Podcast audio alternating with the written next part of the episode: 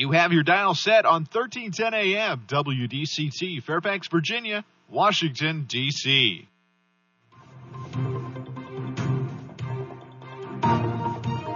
워싱턴과 미국 그리고 세계의 흐름을 짚어보는 라디오 워싱턴의 시사 토크쇼 워싱턴 전망대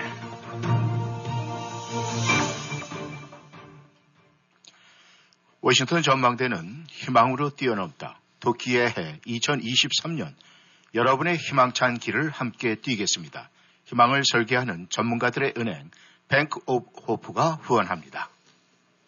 청취자 여러분 안녕하셨습니까? 이 월요일 아침 이 겨울비와 함께 시작을 하게 되었습니다.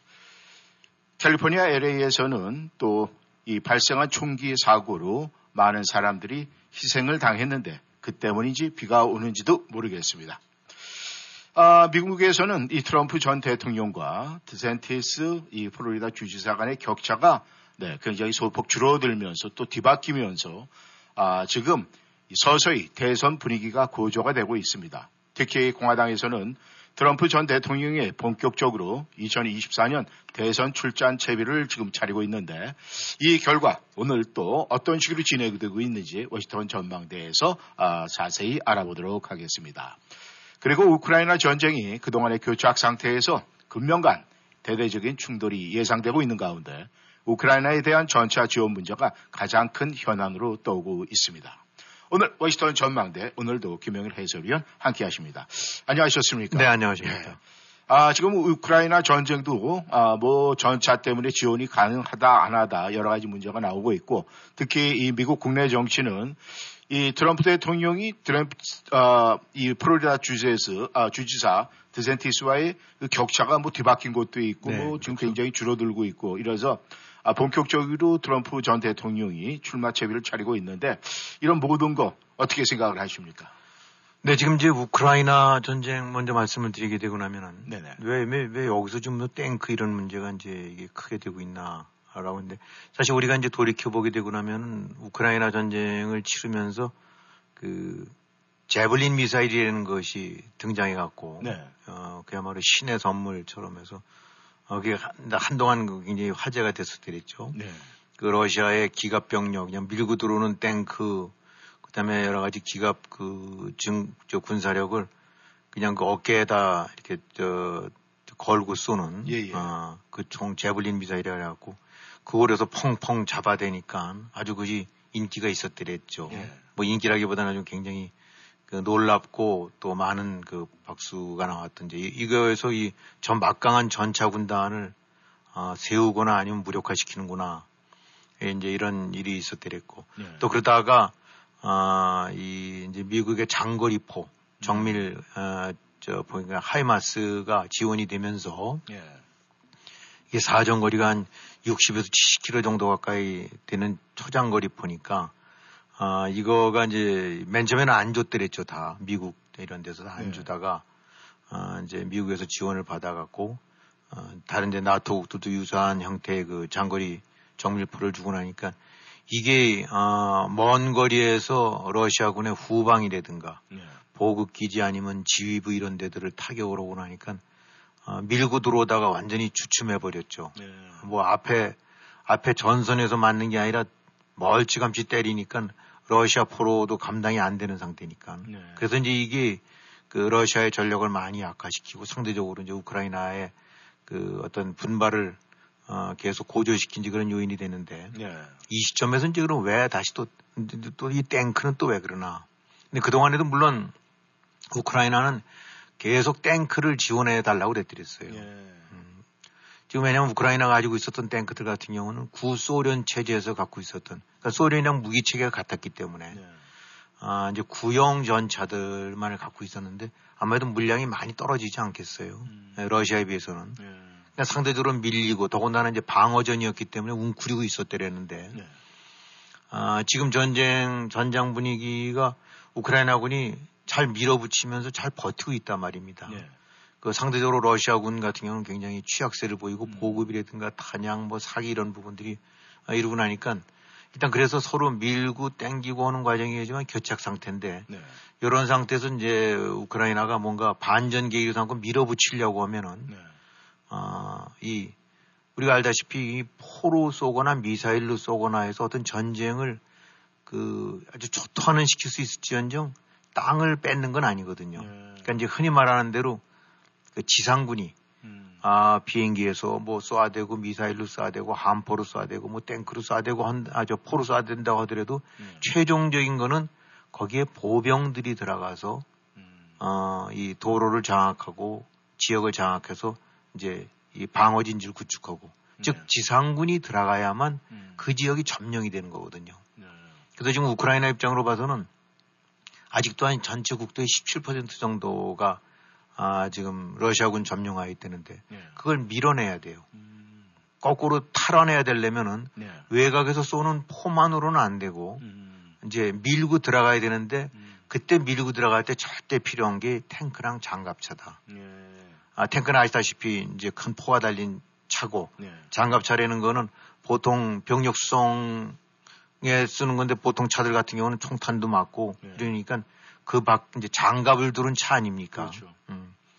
예, 그래서 이제 이 소위 기동력을 발휘해 갖고 밀어붙이려면 이제 탱크로는 뒤에서 쏴대고 앞으로 이 저 디펜스를 치면서 음. 밀고 나가고 짓밟고 나가고 네. 그 뒤로 졸졸졸졸 이제 보병들이 따라가는 게 보통 전쟁 영화에 보면 나오지 않습니까? 네.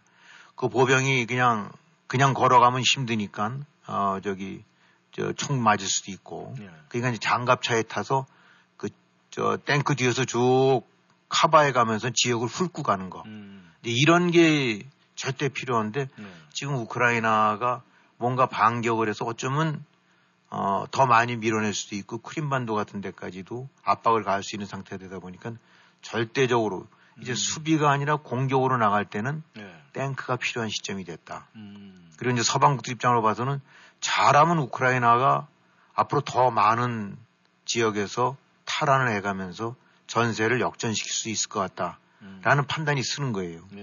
근데 그렇지 않다고 한다면은 아, 이 지금 이제 러시아가 다시 한번 아, 이 이제 밀고 들어와 갖고 예, 예. 어, 이 재정비할 시간을 주고 그렇게 된다는 거라면 지금 약간 밀려서 주춤하고 있는 사이에 음. 확 밀어붙여 갖고 아, 여기를 장악을 하고 어, 빼앗긴 땅을 되찾아야 되는데 예, 예. 아, 이제 지금 바로 그런 시점이니까 음. 야, 지금 우크라이나를 밀면 될 것 같다. 네. 아, 그리고 더군다나 지금 우크라이나는 아, 대공세를 펼 시점인데 음. 공세를 펴는 데는 아, 탱크와 장갑차가 절대적으로 기념하니까 음. 호나 이런 건 뒤에서 후방으로 쏴준다 하더라도 예. 앞에서 전선에서 밀고 나가야 되니까 네. 바로 그런 것들 때문에 해야 되는데 네. 이제 이 이게 다들 마음들이라든가 상황이 똑같지 않으니까 탱크를 지원해 줘야 된다. 음. 또 일부 장갑차까지는 다 이제 미국도 경전차라고 할 것들을 지원을 해주곤 하는데 네.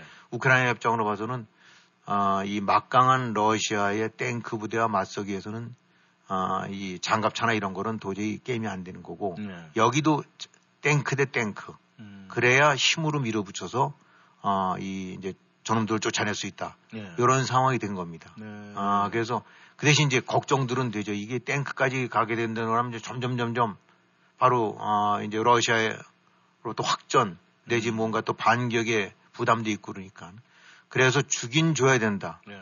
근데 꺼려진다.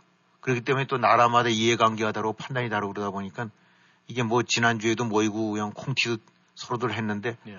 아직도 확고한 결론은 못 내렸어요. 네. 음, 탱크까지 가는 거에 관해서는. 이 세계 제2차 대전에서도 보면은 이 독일 전차가 이 개전 초기에 굉장히 큰 유용을 발휘를 했었는데 이 탱크 지원에 대한 이 문제를 토의를 했는데 이 서방 세계에서 이제 합의를 도출을 못했다 이런 이제 소식이 나- 나왔었는데 말이죠.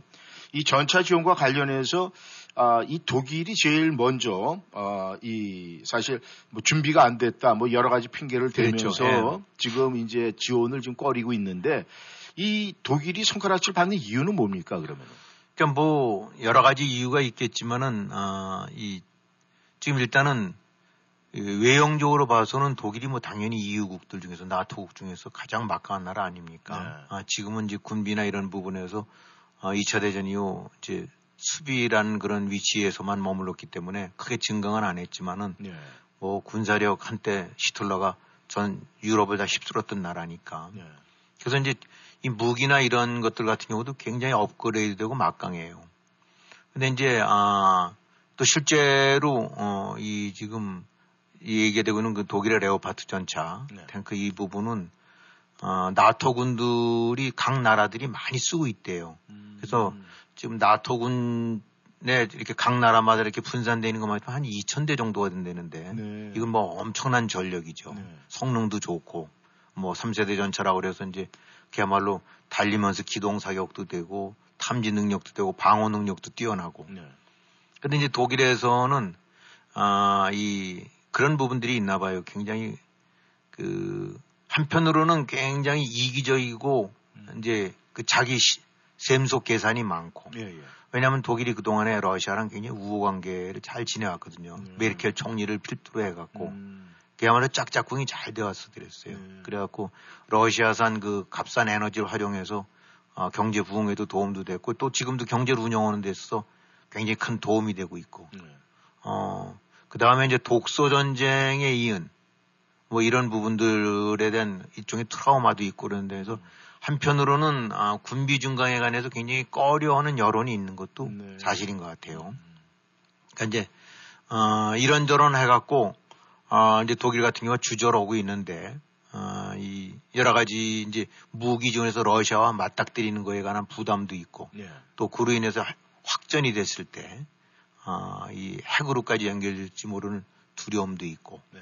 아, 그게, 근데 이제 여기서 딱 하나, 이, 더, 더군다나 독일이 발목을 잡고 있는 이유는, 이, 이제 예를 들어서 그 폴란드가 러시, 저 독일산 레오파트 전차를 샀지 않습니까? 네. 20대를 갖고 있다. 네. 그럼 이제 소유권은 폴란드로 넘어온 건데도 네. 폴란드가 나 이거 저기 우크라이나에 줄 거야. 그러면 그게 안 된대요. 음, 제조국의 또 어프로벌이 필요한 게 무기랍니다. 네. 음.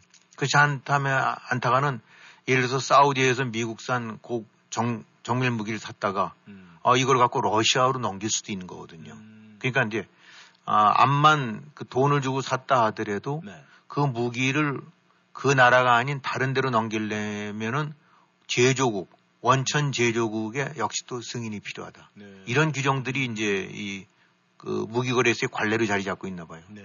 그러니까 뭐 필란, 핀란드라든가 뭐, 뭐 이런 데에서 또 폴란드를 기, 저 주축으로 해갖고, 어, 우크라이나를 지원해야 된다고 이제 막 이렇게 하는 나라들이 우리 갖고 있는 거 줄게라고 해도 그게 안 되는 거예요. 음, 어. 그래서 지금 그런 상태로 해갖고 밀고 땡기면서 계속 꺼리고 주저하고 뒷발 빼고 그러다 보니까 그냥 딴 나라들 같은 경우는 이 독일에 관해서 이 얌치 같은 놈, 뭐, 너만, 너 지금 이거 우크라이나 무너지게 되면 유럽이 무너지는 건데, 네. 네 실속 차리느라고 지금 그러냐 해서 그냥 사실 다른 나라들로부터 손가락질 엄청 받고 있어요. 네. 어, 대대적으로 비난도 받고 그러는데, 아, 이게 이제 독일이 그런 이런저런 것들 세- 계산 속에다가 국내적인 요인 이런 부분들 때문에 결국은 아직까지도 주저하고 있는 거죠. 네. 결론은. 아, 물론 이제 이 정부 차원에서 뭐 나름대로 이제 뭐 서로 뭐 더하기 빼기가 있겠지만은 문제는 그래도 이 독일 사람들, 이 국민들의 어떤 여론이 더 중요할 것 같은데 이 독일 내에서 이런 뭐 여러 가지 지금 독일의 이런 행위에 대해서 여론은 어떻습니까? 지금 이제 숄츠 총리가 일종의 연정을 하고 있는데 네. 그 파트너들이 되고 있는 데들이 어 그러니까 연정을 하고 있는 거기 때문에 이 같은 제휴를 맺고 있는 정당들의 입장을 무시할 수가 없는 거예요. 어 그냥 단독 저기 집권하면 몰라도 예. 근데 무슨 녹색당이라든가 이런 데들 이런 데들 같은 경우는 확전을 싫어하고 그다음에 독일의 군사력 증강 내지 특히 아 이제 이 이런 독일 무기들이 다시 또 이제 살상 뭐 이런 거를 이제 자기들 편한 대로는 그걸 꺼리는 거죠. 근데 이제 국내적으로 그걸 거보기가 그걸 완전히 무시할 수가 없는 이제 어차피 또 총리라는 것도 각 정당의 연합정 그러니까 지금 일종의 연정이니까 예. 지지를 받아야 되거든요.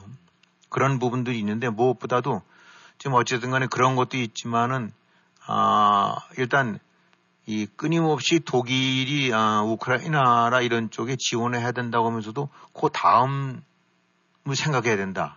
이런 식으로 해서 이제 러시아의 관계나 이런 부분들이 아, 궁극적으로 크게 손상돼 갖고는 뭐 독일의 아니 저 유럽의 안보가 항상 위협을 받는다 해서 그러니까 한편으로는 러시아랑 완전히 등을 돌리기 싫은 거예요. 음. 아.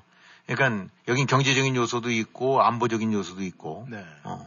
그러니까 이런 것들 때문에 그냥 지금 뭐들 막 들것들 터고 있는데 네.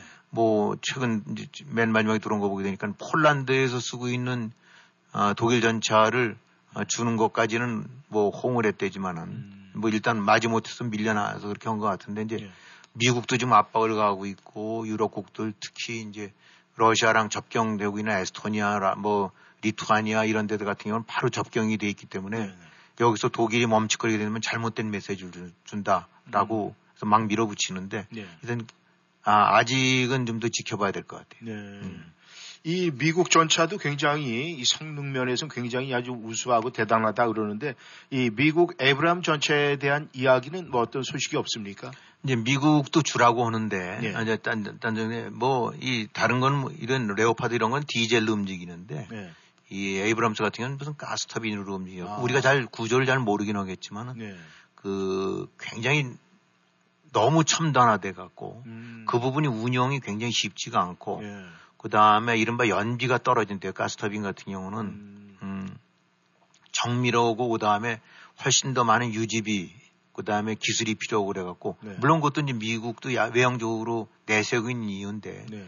아 이제 미국 역시도 똑같이 우려되고 있는 거는 이로 인해서 확전이 되지 않을까. 음. 아, 왜냐하면 이제 이게 탱크만 주면 끝나는 것이 아니라 이제 우크라이나가 왕창 이런 걸 받고 나면 그다음에 밀고 나갈 거 아닙니까? 예. 그럼 이제 크림반도로 들어갈 거거든요. 네. 크림반도는 쫓, 쫓아내려고. 음. 우크라이나 입장에서는 당연히 할 수 있는 거죠. 그렇죠. 이제 거기서 그때 러시아가 크림반도를 위협받았을 때 음. 그야말로 이제 미친 짓을 또 하지 않을까. 예. 라는 이런 우려가 있고 그러다 보니 이런 것이 한편으로는 복잡한 부분들이 있단 말이죠. 음. 예, 정의 구현에만 측면으로 봐서는 더 말할 것이 없는데 예. 그러다 보니까 이제 간보듯이 하고 서로 고안해서 적정선을 찾고 지금 미국도 에브럼스도 그런 어, 상태로 걸려 있는 거예요. 예. 그렇다면 이제 만약에 지금 지원이 된다 안 된다 여기를 떠나서 만약에 서방국에서의 전차가 만약에 지원이 됐다 이렇게 되면은 전쟁의 물꼬는 완전히 어떻게 뭐 바꿀 수가 있습니까? 네, 이제 그런 분석들이 많아요. 이게 우리가 생각할 때 이거 탱크가 뭔데, 뭐 탱크 어떻게 보면 이번에 제블린 보니까 그 완전히 탱크 아무것도 아니네, 그냥. 음. 그냥 어깨 쥐고 하나씩 몰래 숨어서 쏘게 되면 펑펑. 어, 근데 그게 아니라는 거죠. 음. 아, 이 탱크들 같은 경우는 이제 점점 이제 진화해 갖고. 네. 그래서 지금 영국이 준다고 하는 이제 뭐 챌린저 2 같은 거 이런 경우는 어, 지난 시간에도 한번 간략하게 설명드린 것 같은데 이 저 탱크 무게가 한 6, 70톤이 되는 엄청난 무게인가 봐요. 음. 근데 이제 무거워지고 나면 장갑이 예. 그 강판이 두꺼워지거든요. 예. 어, 그러니까 크고 무겁게 되고 나면 기동력은 떨어지지만은 예. 대신 장갑 능력은 향상이 되니까 음. 그렇게 되고 나면 이 웬만한 포탄을 직격으로 맞고도 어, 견딜 수 있는. 예. 아, 그래서 이제 이 챌린저 2가 지원이 되고 나면 이제 지금 러시아의 가장 최신의 전차라고 할 수 있는 것이 이제 T T91이라는 건데 네. T92라는 건데 요 정도가 되는데 이게 이걸 많이 투입을 못했고 음. 지금 러시아의 이제 주력 전차들은 무슨 T80, T72 이런 것들에서 구형 전차들인가 봐요. 네. 근데 이 구형 전차들 같은 경우는 이 3세대 전차 첨단이 가게 되고 나면 그게 또 그 수, 수는 많아도 네. 아, 또 이 이 제대로 대응을 못 한다는 음. 거죠. 그래서 어, 우리가 봤을 때는 다 무시무시하고 묵직해 배고 포탄도 위력이 있고 그러는데 이것도 음. 성능별로 엄청난 차이가 나갔고 음. 예를 들어서 이제 챌린저 2 같은 경우는 장갑 능력이 굉장히 두텁고 그러니까 네. 방어 맷집이 좋은 거죠. 음. 이래서 이 이라크 전 때, 네. 아, 이 맞붙었는데 거의 한 300대 0 정도의 실적이 나올 정도로 음. 아주 그냥 러시아제 탱크를 완전히 그냥 박살을 다 내버렸다는 거예요. 네. 그러니까 이제 일단 기동전이 돼서 서로 맞붙을 거 아닙니까? 네.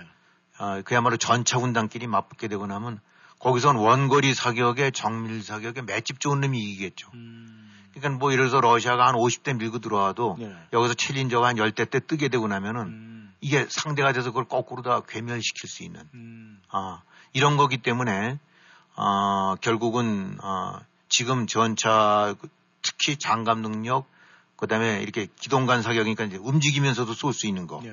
그 다음에 이 적탐 이제 저 위치 탐지 능력 이런 네. 것들을 다 이제 3세대, 3.5세대 이런 어, 업그레이드 된 전차들 같은 경우는 그것을 갖고 있으니까 예. 그것이 안 하고 그냥 몽둥이는 하나 갖고 있지만은 눈만 꿈뻑거리고 있는 건 뭐 저기 다섯 대가 몰려와도 그런 거 하나에 안 된다는 거예요. 예. 어, 그러니까 이렇게 하나의 그 전차별로 성능 차이에 따라서 음. 아, 대수를 훨씬 능가할 수 있는 막강한 위력을 발휘할 수 있으니까. 예. 그래서 지금 나오는 얘기는 요런 정도의 챌린저급 혹은 레오파트급에서 한 100대 이상 정도만 우크라이나군에 넘어가도 예. 게임 체인저가 될 수 있다. 음. 그러니까 러시아 지금 몇백 대 있다고 한대지만 지금 우크라이나 쪽이 주장하는 거로 보게 된다고 그러면은 어 대략 한 러시아 전차가 3천 대가 넘어 파괴됐거든요. 예. 그다음에 장갑차가 6천 대가 넘었고 음. 포가 한 2천 문이 넘- 넘어됐고 그러니까 러시아가 아무리 전차가 많고 뭐 치장 물자해 갖고 잔뜩 옛날 거 쌓아놨다 하더라도 네. 3천 대가 말 그대로 우크라이나군처럼 얘기한 대로 넘어서 파괴됐다는데 그러면 이제 전부 있는 거 전부 창고에서 있는 거 고물들 갖다 끌었을 수밖에 없게끔 전차라는 것이 그렇게 뭐, 뭐 풀빵 찍어내듯이 찍어내는 게 아니란 말입니다. 예. 음, 그래서 지금 물량이 여전히 있다 하더라도 네. 이 서방의 가장 첨단화된 전차들이 음. 어, 뭐, 세 자릿수 단위 정도로 지- 저게 되고 나면은 밀고 들어가거나 맞붙을 때 음. 절대로 아, 지지가 않는다. 예. 그 다음에 이제 컨비네이션으로 그 미국의 브래드리 장갑차 같은 그런 막강한 그 장갑차들 네네. 아주 기동력도 있고 화력도 있고 방어 능력도 굉장히 좋은 것들이 딱 탱크 뒤에랑 같이 공조리 이러면서 밀고 들어가게 되고 나면 아, 러시아도 모두 그냥 그냥 산사태 밀리듯이 밀릴 수밖에 없다. 네. 그러니까 지금이 호기의 시점이니까 밀자. 음. 근데 싸움도 크게 날 수 있지 않을까. 네. 또 앉아서 계산해 봤더니 나중 또 생각해 보니까 또 이, 이것도 저것도 또 이문도 좀 따져봐야 될 거. 뭐 이런 것들이 복잡하게 얽혀 갖고 예. 아, 하지만 하여튼 일단은 물꼬는 조금씩 아, 중장비들이 이런 중무기들이 음. 지원돼 가는 건 맞는 것 같아요. 이제 그런 물꼬로 가는데 이게 이제 어디까지 탱크 지원이 갈 수 있을지가 이제 앞으로 지금 춘계 내지 대공세가 지금 예정되고 있는데 양쪽 예, 다 예.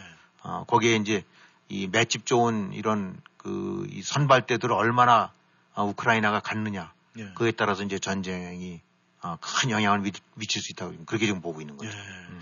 아, 그렇다면은 지금 그 김 의원님께서 말씀하실 때 이 제조국에서 어, 승인이 안 되면은 그게 아, 재수출이 안 된다 이렇게 말씀을 그렇죠. 하셨는데 예. 지금 지금 폴란드 같은 경우에는 저희 K 전차가 지금 요번에 아, 굉장히 많이 투입이 됐는데 그러면 만약에 폴란드에서 저희 K 전차를 우크라이나 전선에 보내려고 그러면 또 이 한국에서 승인 요구가 있다면은 또 어쩌면은 대한민국에서도 이 외교적 그 좀 여러 가지 문제가 좀 대두가 될 수가 있겠네요. 뭐 솔직히 이제 저 대한민국이긴 하지만 몸 많이 살인 것참 그 지난 정권서부터 시작해서 네. 꼴불견들이 많았죠. 이래저래 피해갔고. 네. 아, 근데 이제 그 부분까지는 어떻게 될지 모르긴 하겠습니다만 일단, 아, 그래서 지금 폴란드 같은 경우는 예. 한국의 K9 전차를 받아서 예. 자기네 든든히 구축을 하고 가지고 쓰고 있던 아, 서방제 전차들은 보내겠다. 아. 지금 그거니까 바로 음. 그걸 보강용으로 받아니까 그것이 직접적으로 거기까지 갈 일은 아직은 없을 것 같아요. 네. 그래서 이제 특히 폴란드는 제일 이 문제에 관해서 적극적이요. 왜냐하면 어, 바로 접경돼 있고 그 다음에 우릴 수 있고. 네. 어, 그러니까 아주 이번 우크라이나 전쟁을 계기로 해서 독일이라는 나라가 아, 경제력 뭐 무슨 어떤 전반적인 국력 이런 측면에서는 EU의 선두주자라고 했었었는데 네. 아, 이제 이게 어떻게 끝날지 모르지만은 그래도 뭐가 정의가 그야말로 구현되는 방향으로 끝난다고 한다고 그러면 네. 은 독일은 어, 돈은 있고 좀 저런 거지만 저 별로 같이 상종하기 어, 저 실력이 어려운 자 음. 이제 이런 걸 받을 수 있을 것 같고 네. 폴란드는 여러 가지 뭐이 사정이 이해는 가긴 하지만 야 그래도 저 어려운 와중에서 러시아 딱 위협 있고 그런데 제일 그래도 어, 두 팔 딱 저 지켜들면서 팔 걷어붙이고 선 선도적으로 우크라이나를 도왔던 나라. 음. 아, 그 다음에 이제 우크라이나 같은 경우는 정말 잘 버텨낸다고 하는데 그러면 이제까지는 동구의 한, 뭐한 시골 나라 같은 그냥 덩치만 큰 이런 나라였다가 정말 여러 가지 측면에서 어떻게 보면 아, 서유럽 전체를 음. 아, 이 러시아의 그 발톱으로 저 군발로부터 예. 어, 지켜낼 수 있었던 뭐 이런 대우를 받을 수 있네요. 어쨌든 좀 나중 얘기긴 합니다만 네. 그런 측면에서 이 무기 지원 속에서 나타나는 그 나라의 어떤 그 대응이나 이런 것들 같은 경우도 예. 굉장히 이제 우리가 주목할 필요가 있고 앞으로 큰 변화의 하나의 그 기준이 될 수 있을 것 같아요. 네, 알겠습니다. 청취자 여러분께서는 워싱턴 전망대 함께하고 계십니다. 전하는 말씀 듣고 다시 돌아오겠습니다. 영어 많이 늘었네. 응, 사실 나 콜롬비아 칼리지에서 영어 수업 들은 지 좀 됐어. 콜롬비아 칼리지에서는 영어 수업뿐 아니라 치기공과, 요리과, 컴퓨터과 등 7개 학위 과정이 있고 특히 영어를 비롯한 모든 과정은 소득에 따라 연방 학자금이 100%까지 무상으로 제공돼. 우리 친언니는 치기공학과 졸업하고 연봉 높은 치기공사로 일해. 그래? 혹시 유학생들이 편입도 가능해? 물론이지. 703-206-0508로 전화해봐. 703-206-0508. 당장 전화해야지. 집을 수리할 계획이 있으시다고요? 그럼 바나바스코 건축에 전화 주세요. 38년 경력의 Class A 라이선스와 보험을 보유하고 있는 워싱턴 지역 건축 전문 회사입니다. 수많은 미국 손님들의 reference를 갖고 있으며 오랜 경험과 노하우를 통해 저렴한 가격으로 여러분의 소중한 주택을 책임지겠습니다. siding, roofing, window, painting 전문 건축 회사 바나바스코 건축 703-425-2290 703-425-2290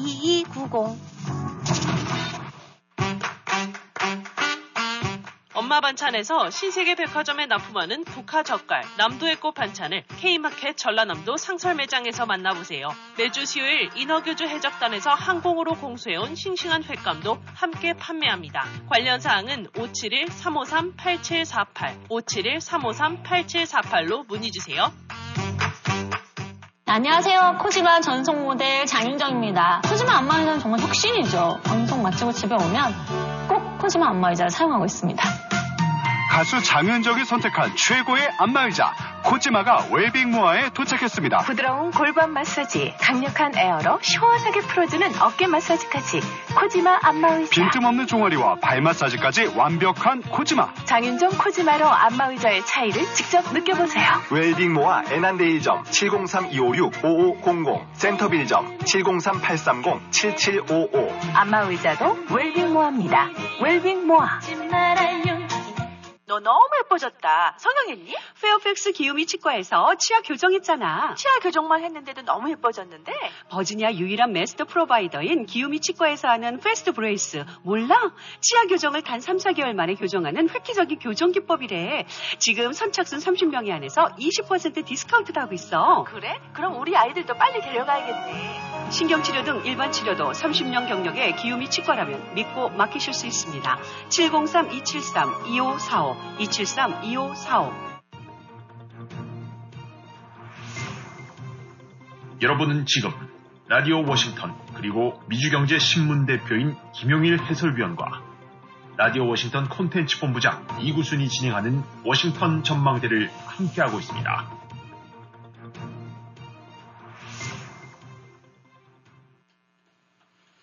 전하는 말씀 듣고 다시 돌아왔습니다. 청취자 여러분께서는 워싱턴 전망대 함께하고 계십니다.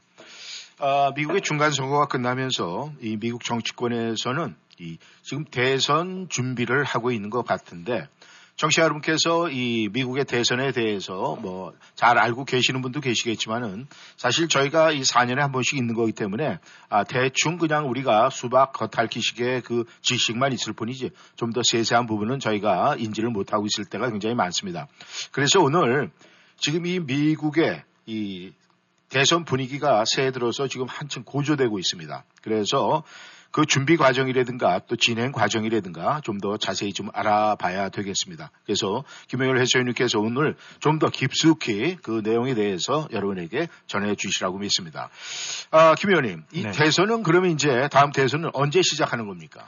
아, 이제 요게, 요게 이제 미국 대통령 대선일은 법으로 정해져 있어요. 예. 근데 무슨 11월 2일, 3일로 붙박은 게 아니라 예. 그 1792년도인가에 그때 제정된 연방법이라는데 예. 아, 이 11월 첫 번째 월요일 다음 날, 그러니까 11월 첫 번째 화요일이 되겠죠. 예. 그럼 그것이 11월 3일이 될 수도 있고, 4일이 될 수도 있고, 8일이 될 수도 있고, 예. 그 대신 뭐 12일 이렇게 가지는 않겠죠. 예. 첫 주니까. 음. 아, 그래서 이제 그걸 딱 정해놔서 그걸 기점으로 해서 이제 대선 이제 일이 전에, 저 이제 정해지게 되죠. 예.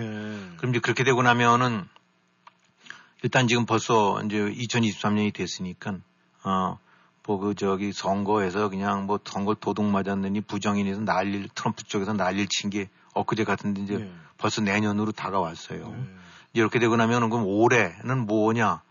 아, 이제 일단 지금부터 이제 시작이 이른바 잠룡들, 네. 대선 후보들이 아, 이제 본격적으로 슬슬 몸을 풀고 특히 네. 야당 쪽에서 네. 그러니까 백악관을 이제 갖지 못한 지금 야당은 이제 공화당 쪽이죠. 그래서 공화당 쪽에서 이제 후보들이 나서 갖고 이제 본격적으로 자기 아, 입장을 밝히고 지지세를 모으고 이제 내년도에 있게 될 아, 이른바 primary 이제 이 대선 후보 어, 결정전에 아, 이제 그걸 대비해서 각 지역별로 이제 구축을 이제 세 구축을 하면서 지지도를 이제 확산시켜 나가는 네. 그래서 이제 올해부터는 그야말로 이제 완전히 워밍업 어, 내지 그 이상 단계 들어가고 네. 이제 속속 그 그동안에 거론됐던 잠룡들이 어 이제 눈치를 봐가면서도 있긴 하겠지만은 음. 이제 출전 선언을 하고 어 그에 따른 뭐 여러 가지 캠페인 본부라든가 또 특히 이제 후원금 이런 부분들에 대한 것들이 시작이 되겠죠. 네. 그러니까 어뭐 선거에는 내년이 있지만은 미국 선거 같은 경우 대통령 선거 같은 경우는 이제부터 어, 사실상 본격적으로 레이스에 들어간다고 봐야 되겠죠. 예. 저희들이 알기로는 그냥 일반적으로 미국은 그냥 양당제다. 공화당, 민주당.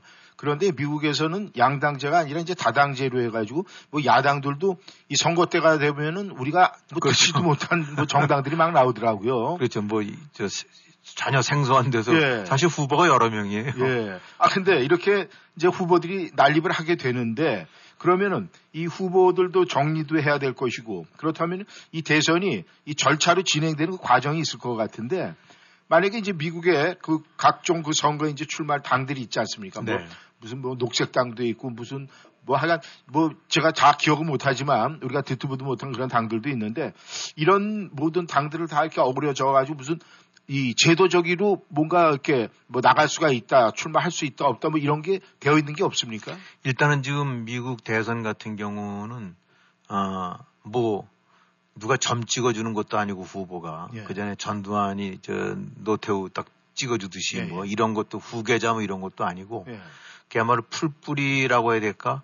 각 정당들의 아, 현장, 네. 각 지역 현장에서부터 그 지역을 대표하는 대의원들이 만들어지고 네. 선출되고 네네. 그 대의원들의 최종 결과에 따라서 그 지역에 커네티컷주면 커네티컷주, 버지니아면 버지니아주에 에, 거기서 당심들이 어, 결정이 되고 예. 그걸 최종적으로 다 해서 많은 후보 저 표를 가진 사람이 이제 전당대회를 통해서 이제 하게 돼 있으니까 예. 대략 이제 지금 후보 이제 선언하고 지지세를 규합을 하되 네. 음, 본격적인 이제 절차는 사실 이제 내년이죠. 어, 이제 내년부터, 내년에는 이제 실제로 그 여러 가지 절차에 들어가게 되는데, 대략, 아, 이제 각 지역의 프라이머리를 다 거쳐서, 어, 뭐 주별로 다 다르니까요. 예. 어, 뭐 방식도 조- 조금씩 다르고 일정도 다 달라요. 그러니까 한 날 뭐 이렇게 모아갖고, 뭐 캘리포니아, 버지니아, 무슨 메릴랜드에서 오늘, 어, 뭐 이렇게 하듯이 이런 것이 아니라, 네. 각 지역마다 들쑥날쑥해서 각 지역에서 이제 이 대의원들을 뽑죠. 네. 아, 그렇게 해서 이제 많은 사람, 그 안에 이제 후보들 토론들도 끊임없이 열려가고 거기서 후보를 걸르는 과정을 거쳐서 예. 그렇게 되고 나면 대략 한 내년 6, 7월 정도쯤에 되고 나면 이제 아, 전당대회들을 열어갖고 네. 공화당은 공화당대로 민주당은 민주당대로 이제 올해 이제 이제 뭐 결정이 됐겠지만은 아, 또 아직 결정이 안 될 수도 있고 어, 뭐 그렇게 하고 그 자리에서 대략 한 이제 한 4개월 정도 좀 안 남기고 난 다음에서 전당대회가 열려갖고 양당에서 네. 각 그동안에 쭉 예선 프라이머리를 거쳐서 그 경쟁을 해온 후보들 중에서 최종 후보들을 각 당 후보로 뽑게 되죠. 음. 공화당과 이제 민주당이. 네. 음. 그렇게 되고 나면은 이제 보통 9월쯤 되고 나면은 이제 공식적으로 실제 선거 운동이 이제 시작이 돼 갖고 네. 사전 투표도 막 들어가 음. 이제 주별로 이렇게 저 시작도 되고 그 다음에 대략 한 이제 10월쯤 되고 나면은 아, 대선 TV 토론들이 있게 되죠. 네. 세 차례일 수도 있고 보통 기본적으로 세 차례씩들은 하는데 네. 위치를 장소로 옮겨가고 진행자를 바꿔가면서 그래서 이제 10월 중에는 대선 TV가 토론이고 이제 11월 중에 그 다음에 이제 선거를 아까 말씀하셨던 그 날짜에 이제 하게 되고 네. 그 다음에 그렇게 되면 그날 결정이 되긴 하지만 지난번 트럼프 때는 이제 완전히 그것 때문에 뭐 여러 가지들 그냥 그 우여곡절이 많았었는데 예.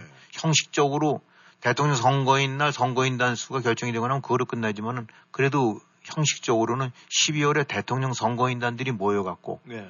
이제 각각 주별로 해서 투표를 합니다. 음. 그렇게 해서 어, 대통령이 정식으로 결정이 되는데 그거를 최종적으로 결정하는 것이 이제 1월 달에 1월 달에 아, 부통령이 네. 아, 형식적으로 모아서 네. 아 이렇게 해서 몇 명 몇 표가 누구 몇 표가 해서 됐습니다. 음. 라고 한 게 이제 지난번 선거 때 1월 6일이 그, 그거 하는 날이었거든요. 네.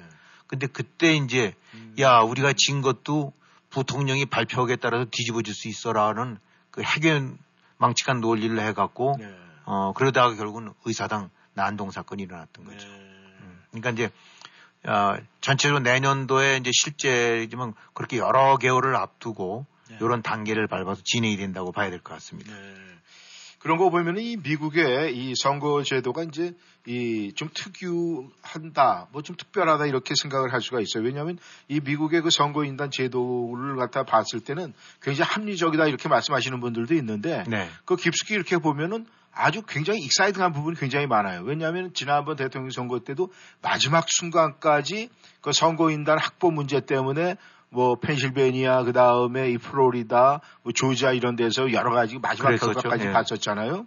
그런데 이 미국의 이 특유의 이 선거인단 제도 아, 어떤 분들은 그렇게 얘기를 하더라고요. 들어도 들어도 이해를 못 하겠습니다. 이런 분도 계신데 음. 그 제도에 대해서 좀 자세히 좀 설명 좀 부탁드리겠습니다.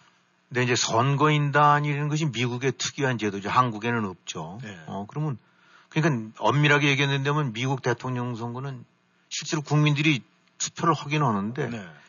직접 그거로 해서 뽑는 게 아니에요. 직접 선거가 아니라 국민들은 투표를 해갖고 선거인단을 뽑고 네. 자기가 속한 주에 네. 그 선거인단이 다시 대통령을 뽑는 거니까 어떻게 얘기하면 간접 선거죠. 음. 자, 그러면 이 선거인단이 일단 지금 미국의 선거인단은 이제 538명이거든요. 예. 헌법으로 정한 게. 요게 뭐냐면은 지금 미국의 하원 의석수가 435명입니다. 예. 이 하원 의- 의석은 인구수에 비례해서 정하게 돼 있죠. 음. 그러니까 캘리포니아 같은 데는 제일 크니까 몇십 명이 되고 네. 어디는 뭐 두 명인데도 있고 세 명인데도 있을 수가 있고 그 대신 상원은 어느 주든지 딱딱 두 명씩 같이 있지 않습니까? 예. 그래서 이제 이것이 일종의 절묘한 배합인데 음. 머릿수가 많으니까 당연히 민의가 더 그쪽이 아, 많이 반영된다고 봐야 되죠. 네. 주가 같은 주마다 똑같이 하원의원을 배정해 놓고 나면 어디는 뭐 50만인밖에 안 되는 데가 있고 천만이 넘는 주가 있는데 그건 불공평하지 않습니까? 예. 그래서 하원은 인구수에 비례해서 의석을 배분해요. 음. 그 대신 요거만 하게 된다고 하면 또 횡포가 있을 수 있으니까 견제 균형 차원에서 네. 상원은 주 인구와 관계없이 모든 주가 아무리 작은 주라도 두 명씩. 음. 그래서 상원을 통해서 서로 조율과 견제를 하게끔 돼 있으니까. 예. 그래서 선거인단은 하원에 435석 음. 플러스 상원에 100석 예. 하면 535석이 될거 예. 아닙니까? 예. 근데 요 중에서 이 DC, 워싱턴 DC에는 아, 하원 의원이 있는 게 아니라 대표만 있어요. 음. 그러니까 하, 하원 의원 같긴 한데 예. 아, 자, 그 실제는 대표라는 자격만 갖고 있는. 음. 그래서 요 세 명이 있어요. 예. 그래서 요걸 합치게 되고 나면 535에다가 538명이 됩니다. 음. 자, 그럼 538에서 선거인단에서 과반수를 얻어야 된다니까 538의 반은 269거든요. 예. 그러니까 269가 딱 반이고 거기서 하나만 더 얻으면 즉 음. 270. 예. 그래서 이제 매직 넘버가 270이라고 하는 거는 음. 어떻게든 간에 270표를 선거인단을 확보하게 되면 그 사람이 대통령이 되는 거예요. 예.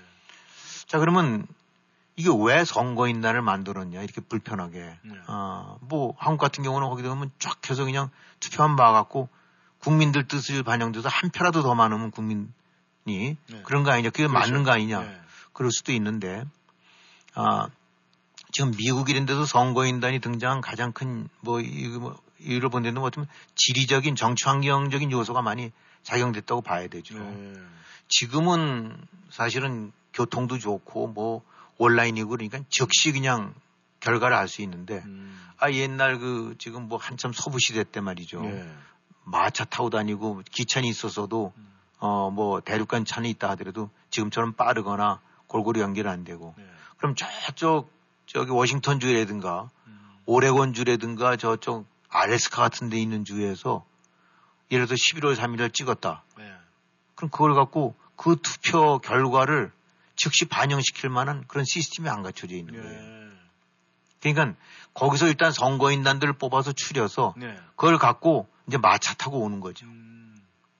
그래서 선거인단들이 나중에 워싱턴에 모여서 형식적으로 그걸 하게 된 건 이유는 상당한 시간을 두고 한한 달여 시간을 두고 뭐배 타고 뭐 페리 저 기차 타고 다시 마차로 갈아타고 어 이런 류의 여러 가지 그그 저기 워싱턴까지 네. 그 표가 집 집결이 되는 과정에 필수적으로 시간이 들어가게 돼 있어요.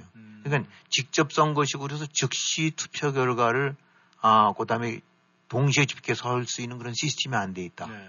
예, 워낙 큰 나라 그러다 보니까. 그래서 그런 요소도 많이 작용이 됐다라고 하는데 어쨌든 이렇게 해서 어 이 이제 538 예. 그래서 이제 결국은 270석이 이제 돼야 되는데 이 선거인단이라는 것이 참 어떻게 보면 억울하게 짝이 없는 게, 아, 이 선거인단은 각 주별로 이제 그 위너 테이크 올, 뭐 48개 주가 지금 그런 식인데, 예. 즉 예를 들어 예를 들어서 이제 버지니아로 친다는데 그러면 버지니아에 만약에 유권자가 100만 명이 있다고 치시자고요. 그러면 어, 공화당이든 민주당이든 딱 50만 명대 50만 명인데 100만 한 명이라고 친댄데 그러면 한쪽은 50만 한 표, 한쪽은 50만 표. 예. 그러면 버지니아에 만약에 19명의 선거인단이 배정돼 있다. 네. 그럼 한 표만 더 가져도 19표를 다 가져버리는 거예요. 선거인단. 버지니아에 배정된. 예. 즉 버지니아의 하원의원수 플러스 상원의원수를 합친 것이 네. 대, 략 이제 선거인단 수로 보면 예, 되는데 그 19표를 다 갖는 거예요. 음. 야, 그럼 한 표 차이밖에 안 나는데 19대 0이 이거 너무 억울하지 않느냐. 음. 그럴 수는 있어요. 그렇기 때문에 불합리하다고 하기도 하고. 예. 근데 바로 이제 어 그래서 그럼 지금 지난번 그 저기 힐러리랑 그 저 저기 저, 저 트럼프 때 예, 예. 그때 사실은 아 한국식으로 치면 힐러리가 대통령이에요. 왜냐하면 국민 전체 지지율은 음. 예. 더 높아요. 음. 근데 한국 같은 경우는 이래서 46대 45.9 예. 거기 되고 나면 46% 받은 사람이 대통령 되는 거 아닙니까? 네. 힐러리가 그거에선 더 높게 받았어요. 음. 근데 선거인단 수에 밀렸어요. 예. 그러니까 선거인단 수는 역설적으로 그러니까 진대선은 작은 주에선 이기고 어 높은 지지율로 음. 예. 큰 주에서는 간발의 차로 지게 되고 나면은 음. 전체적인 지지율은 더 높게 얻었지만은 선거인단 수는 밀려버리는 이런 상황이 되는 거죠. 예. 그렇게 되겠네요. 그래갖고 선거인단 수가 큰 차이가 나버리게 된 겁니다. 예. 그럼 좀 억울하지 않느냐? 음. 이건 뭐 좀 불합리하지 않냐라고 할 수 있는데 또 이, 이거에 관해서 이제 많은 얘기를 하는 사람들은 아, 만약에 지지율만 갖고 온단다고 그러면은 예. 캘리포니아나 텍사스나 이런 데가 미국을 휩쓸 거다. 음. 왜냐면 거기에 인구가 제일 많고 거기가 제일 큰 표밭이니까. 예. 한국도 치게 되고 나면은 영남 쪽에는 경상북도, 예. 어, 뭐 이런 데가 인구가 많고 그러니까 예. 거기를 영남 지지를 못, 게, 못 얻게 되고 나면은 대통령이 쉽지 않다는 것이 다 아는 거 아닙니까? 그렇죠. 어, 그 식으로 만약에 반영이 되고 나면 텍사스나 뭐 캘리포니아 출신 아니면 좀 어려울 거야. 음. 뭐 커네티컷이라든가 무슨 저기 사우스 다코타 이런 데서 인구 한 몇십만 밖에 안 되는 데는 거긴 죽었다 깨나도 대통령이 나올 수가 없다. 라는 식이 되는 거죠. 예. 그러나 선거인단이 되고 나면 얘기가 달라지는 게 물론 어, 큰 주를 다 먹을 수도 있지만은 소소한 두 명, 세 명, 여덟 명, 일곱 명 이런 주들 같은 경우는 무시했다가는 네. 큰주 한두의 횡포를 부릴 수가 없는 거예요. 음. 그런 게를 다 모으면 티끌모아 태산이 돼서 또 결정적으로 그 몇 표가 되니까. 음. 그래서 결국은 선거인단이라는 거는 아, 민의를 다 골고루 반영할 수 있는 예. 큰 주만 쳐다보지 말고 음. 두 석짜리, 세 석짜리, 네 석짜리도 음. 다 반영을 해라. 예. 그래야만 서로 265대 265 막, 막판 시속 게임을 벌일 때두 명짜리 주 하나가 결정적으로 대세를 뒤집을 수도 있으니까 캘리포니아도 가고 미네소타도 가고 노스다코타도 잘 찾아가서 지지를 얻는 놈이 대통령이 되는 거지. 캘리포니아, 텍사스, 그 다음에 뭐 버지니아, 플로리다. 난 넷만 가지게 되면 딴 데는 전부 찬밥. 이렇게 될 수 없다는 거죠. 네. 아, 바로 그런 이유로 인해서 선거인단이 어떻게 보면 국민 지지율은 더 높은데도 이상하게 왜 거꾸로 저건 좀 억울한 거 아니냐라고 하는데 이런 여론 요소들이 반영이 돼갖고 음. 독특하게 어, 견제와 균형 내지 민의를 총체적으로 반영한다는 의미에서 만들어진 제도예요. 굉장히 네. 재미있는 제도죠. 아, 그, 그렇다면 이제 한국도 이렇게 비교를 해보면 말이죠. 한국도 이제 이 영남, 호남, 뭐 이제 딱 구분이 돼 있지 않습니까? 그래서 뭐 광원 지역이라든가 이제 충남 지역, 충남북 지역이 뭐 캐스팅 보드다 뭐 그렇죠. 이런 얘기하고 거기서 이기는 사람이 이기는 거다 뭐 이런 얘기가 나오고 있는데 이 지난번에도 그 경합주라는 것이 이제 미국에서도 대선에서 있었잖아요. 네. 그리고 이 대선 때 보면은 이 미국 전체 지도를 걸어놓고 한쪽은 뭐 파란색 blue state 또 red state 이렇게 해놨어요. 네, 그렇죠. 그래서 정확하게 보면은 아 누가 지금 이기고 가고 있다 뭐 이런 걸 대충은 이제 감은 잡는데 이 미국에서도 특히 이제 선거 때 되면 야, 얘기가 나오는 것이 경합주라는 얘기가 나오잖아요. 그렇죠. 예. 경합하고 있는. 근데 지난번 대선에도 그 경합주 다섯 개 준거가 이제 그랬었는데 그럼 지금 예견하실 때 김현웅님이 예견하실 때 이 다음번 대선에도 이 경합주라는 것이 분명히 나올 것 같은데 대충 나오죠. 예, 네. 어떤 주가 또 경합주가 될 것 같습니까? 그러니까 경합주라는 건 무슨 특별하게 법으로 정하거나 그냥 그냥 편의상 구분하는 건지 이제 이렇게 한번 구분해 보는 건데 네. 말씀하신 대로 이제 민주당 색깔은 파란 색깔이거든요. blue. 네. 그다음에 공화당은 이제 red. 예. 그 두 개 합치게 되면 퍼플이 되지 않습니까? 예. 그래서 이제 purple state라고도 하는데 아, 두 개. 그러니까 그래서 여기서 나타나듯이 음. 예를 들어서 텍사스는 굉장히 공화당세가 강해서 그냥 red state에 전형이 되는 거고 음. 그다음에 북동부 지역들은 전부들 이제 민주당이 강한 거에서 blue state가 되고 뭐 캘리포니아 같은 경우는 blue state죠. 음. 그래서 이런 성향이 아주 굳어져 버려 갖고 예. 그 지지율이 잘 저, 저 트렌드가 안 변하는 데는 예. 그냥 red나 blue state가 음. 되는데 원제 이 위스콘신이든가 펜실베니아, 미시건, 때로는 플로리다도 그렇게 되고 조지아도 그렇게 될 수도 있고 그런데 예. 이 대선에서 어느 때는 공화당, 어느 때는 민주당으로 지지세가 이렇게 살짝 살짝 바뀌는 주들. 음. 그러니까 어떻게 보면 약간 균형을 잃었다고 할 수 있겠죠. 네. 캘리포니아 사람들은 다수가 나는 무조건 고우야 민주당에. 네. 또 텍사스나 프로리 그전엔 프로리다 그랬는데 남부 지역들 중에는 난 무조건 레드야. 음. 그게 아니라 그 어느 때는 이쪽, 어느 때는 저쪽. 음. 그런 성향. 네. 아, 그래서 대략 또 전체 득표율 격차가 네. 한5% 미만쯤 되는데 네. 그냥 이 62대 28 이런 데가 아니라 음. 43대 뭐 39, 네. 아, 41 이런 식으로 하게 되는 데는 항상 뒤바뀔 수 있는. 네. 그래서 이제 경합주가 항상 존재하고 네. 대체적으로는 어, 대여섯 개 이제 주가 이렇게 돼 있는데 여기를 중심으로 해서 간발의 차이로 이런 데는 큰 차이가 안 나니까 막 49대 48이지만 펜실베니아에서 만약에 선거인단이 20명이다 하면 그1% 차이로 해서 확 20표가 날아가니까 펜실베니아를 놓치면 무조건 떨어진다. 예. 아, 근데 그걸 결정하는 것이 몇백만이 아니라 어떻게 보면 몇만 명. 음. 딱1% 차이 경합죠. 네. 아, 이런 게 되고 나니까 아까 말씀드린 대로 아, 이런저런 그 민의가 작은 주도 반영이 되지만은 네. 또 설령제 이미 붙박이로 그냥 공화 혹은 민주 지지세가 강한 지역 외에서도 그렇게 되고 나면 너무 선이 그어지면 재미가 없는데 음. 경합주에는 그 인비틴 그 중간 그 회색 지대가 존재함으로 인해서 네. 상황에 따라서 이슈에 따라서 어느 때는 경합주들 쪽 사람들이 공화 쪽을 지지할 수도 있고 음. 어느 쪽은 민주 쪽을 지지할 수 있으니까 음. 전 예상이 잘 섣불리 할 수 없는 굉장히 복잡한 게임이 얽힐 수밖에 없는 게 바로 경합주 때문이죠. 예. 아, 지금 이제 뭐 현역은 민주당이 이제 바이든 대통령. 그래서, 어, 만약에 바이든 대통령이 나 뭐 다시 출마하겠다 이렇게 하면은 뭐 현직 대통령으로 해서의 예, 기득권이 있으니까 별 변화가 없을 것 같은데 이제 이 상대 공화당에서는 이제 지난번에 이제 패했으니까 이번에는 뭔가 이제 정권을 찾아오겠다 굉장히 지금 아, 많은 사람들이 또 아, 신경을 쓰고 또 굉장히 진행은 되고 있을 것 같아요 공화당 내에서 근데 이 지금 공화당에서도 보면은 이제 어, 올해는 본교가 될 거 아닙니까? 그렇죠. 아니면 내년이 선거니까. 그러면은 지금 여러 뭐 본인이 내가 출마하겠다 이런 사람도 있고 타이에 의해서 추천되는 사람들이 있을 텐데 지금 이 공화당에서 본격화되고 있는 대선 잠룡들 그 지지 현황은 좀 어떻습니까? 그래도 네, 변하겠지만. 근데 훨씬 이제 야당 쪽은 이제 빨리 움직이고 있고 물론 현재까지 이제 출마 선언한 사람은 어, 공화당 쪽에서 이제 트럼프 전 대통령밖에 없어요. 네. 나머지 이제 우리가 흔히 잠룡으로 일컫는 여러 사람들, 네. 뭐 폼페이오 전 국무장관이라든가, 그다음에 니케일리 전 유엔 대사라든가, 네. 그다음에 무엇보다 이제 마이크 펜스 부통령, 네. 전 부통령, 이제 이런 사람들이 가장 유력한 후보들로 어, 꼽히고, 그다음에 이제 디센티스 주지사 뭐 더 말할 것도 없고. 네. 근데 아직도 일단 트럼프의 눈치를 보는 건지 아니면 아, 트럼프가 여전히 그래도 일종의 이제 그 공화당의 핵심적인 아, 이제 이 열성 네. 지지자들의 머저리티는 이제 트럼프가 갖고 있으니까. 음. 그래서 이제 거기서 맞상대를 공식적으로는 아직 선언을 않고 있는데 네. 일단 이제 이 사람들이 나온다고 봐야 되고 네. 어 이제 트럼프의 어떤 지지율 변화에 따라서 어떻게 보면 조기 멈출 수도 있고 주저할 수도 있고 아니면 조기 사퇴할 수도 있긴 하지만 일단은 다 출전한다고 봐야 되겠죠. 네.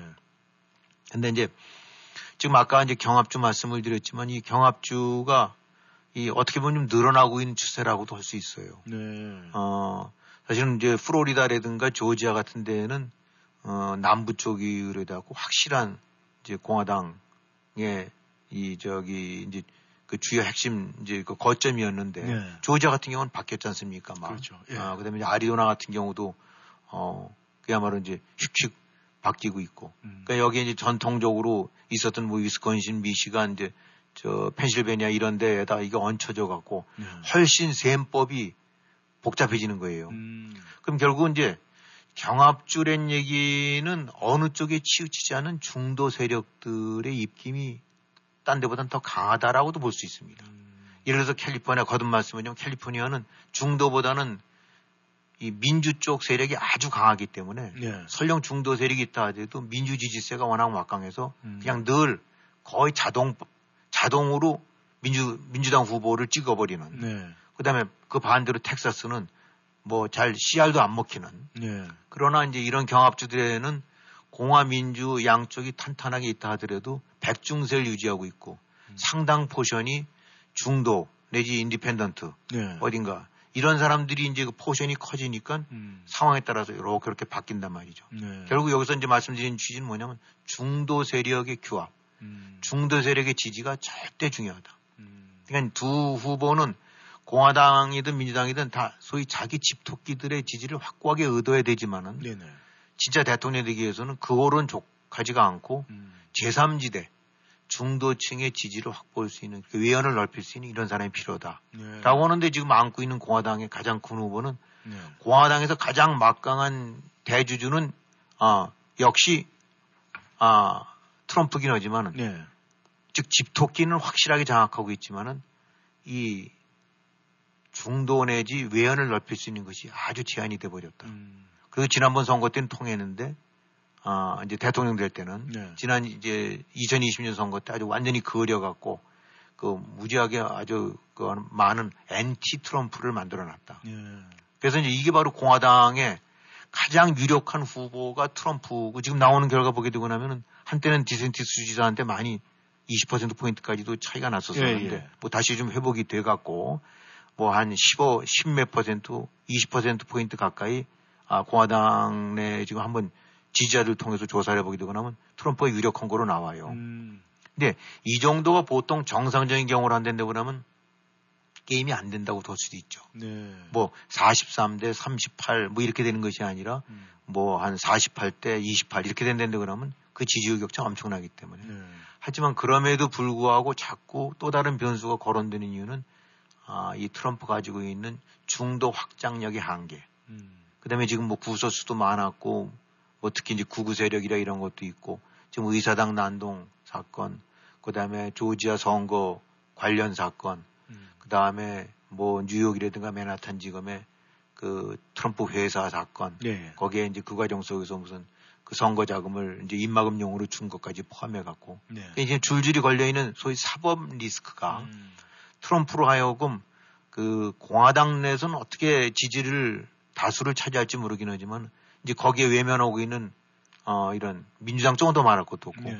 중도층들의 거부감이 높아지게 되고 나면 공화당은 결국은 어, 트럼프는 골목 대장밖에 안 된다. 네.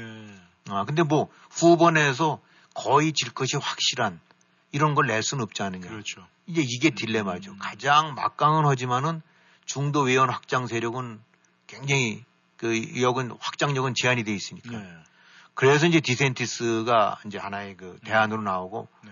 어 이제 저런 건데 어쨌든 그래도 이 전통적으로 이제 풀뿌리들 같은 경우가 트럼프에 대한 지지율이 높기 때문에 이제 이렇게 저걸 하고 있지만은 예. 아, 디센티스가 아직 선거에서 출마 선언도 안 한 상태이긴 한데 예. 어, 이제 그야말로 다코스로고 이제 보고 있는 거죠. 음. 근데 이제 여기에 비해서 뭐 마이크 펜스 같은 경우는 대략 뭐 잘해봐야 10%대 초반 음. 아니면 7, 8% 이런 식으로 해서 우리가 생각했던 것보다는 그 돌파력의 양이 좀 적은 것 같고 예. 나머지 무슨 니키 헤일리라든가 폼페이오라든가 이런 사람들 같은 경우는 2, 3 내지 3, 4% 정도니까 네. 지금의 적으로 봐갖고는 어, 아주 저기 확고한 어떤 그 대안 세력으로는 좀 어렵다고 봐야 되겠죠. 근데 이제 지금 디센티스 같은 경우는 지지율이 앞으로 갔다가 다른 미- 밀리기도 하고 이제 지금은 이제 저 트럼프가 다시 우위로 나타나고는 있는데 이제 일단 분석가들이 보고 있는 거는 아 지금 그 트럼프는 가, 가질 수 있는 맥시멈이 지금이다.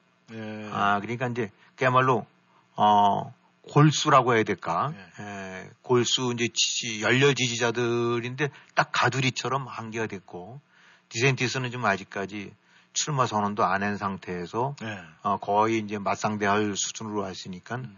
본격적으로 출마 선언하고 이제 트럼프가 안고 있는 한계나 이런 것들을 부각시키게 되고 나면 또 세대 교체 음. 이런 측면으로서 한den되고 나면은 아, 결국은 어, 충분히 그 이거는 이제 결과를 예측할 수 없는 혼전으로 가지 않겠느냐 네. 이렇게 보고 있으니까 지금 시점으로 봐선 트럼프가 다시 우위를 차지하고 있는 것 같긴 하지만은 네.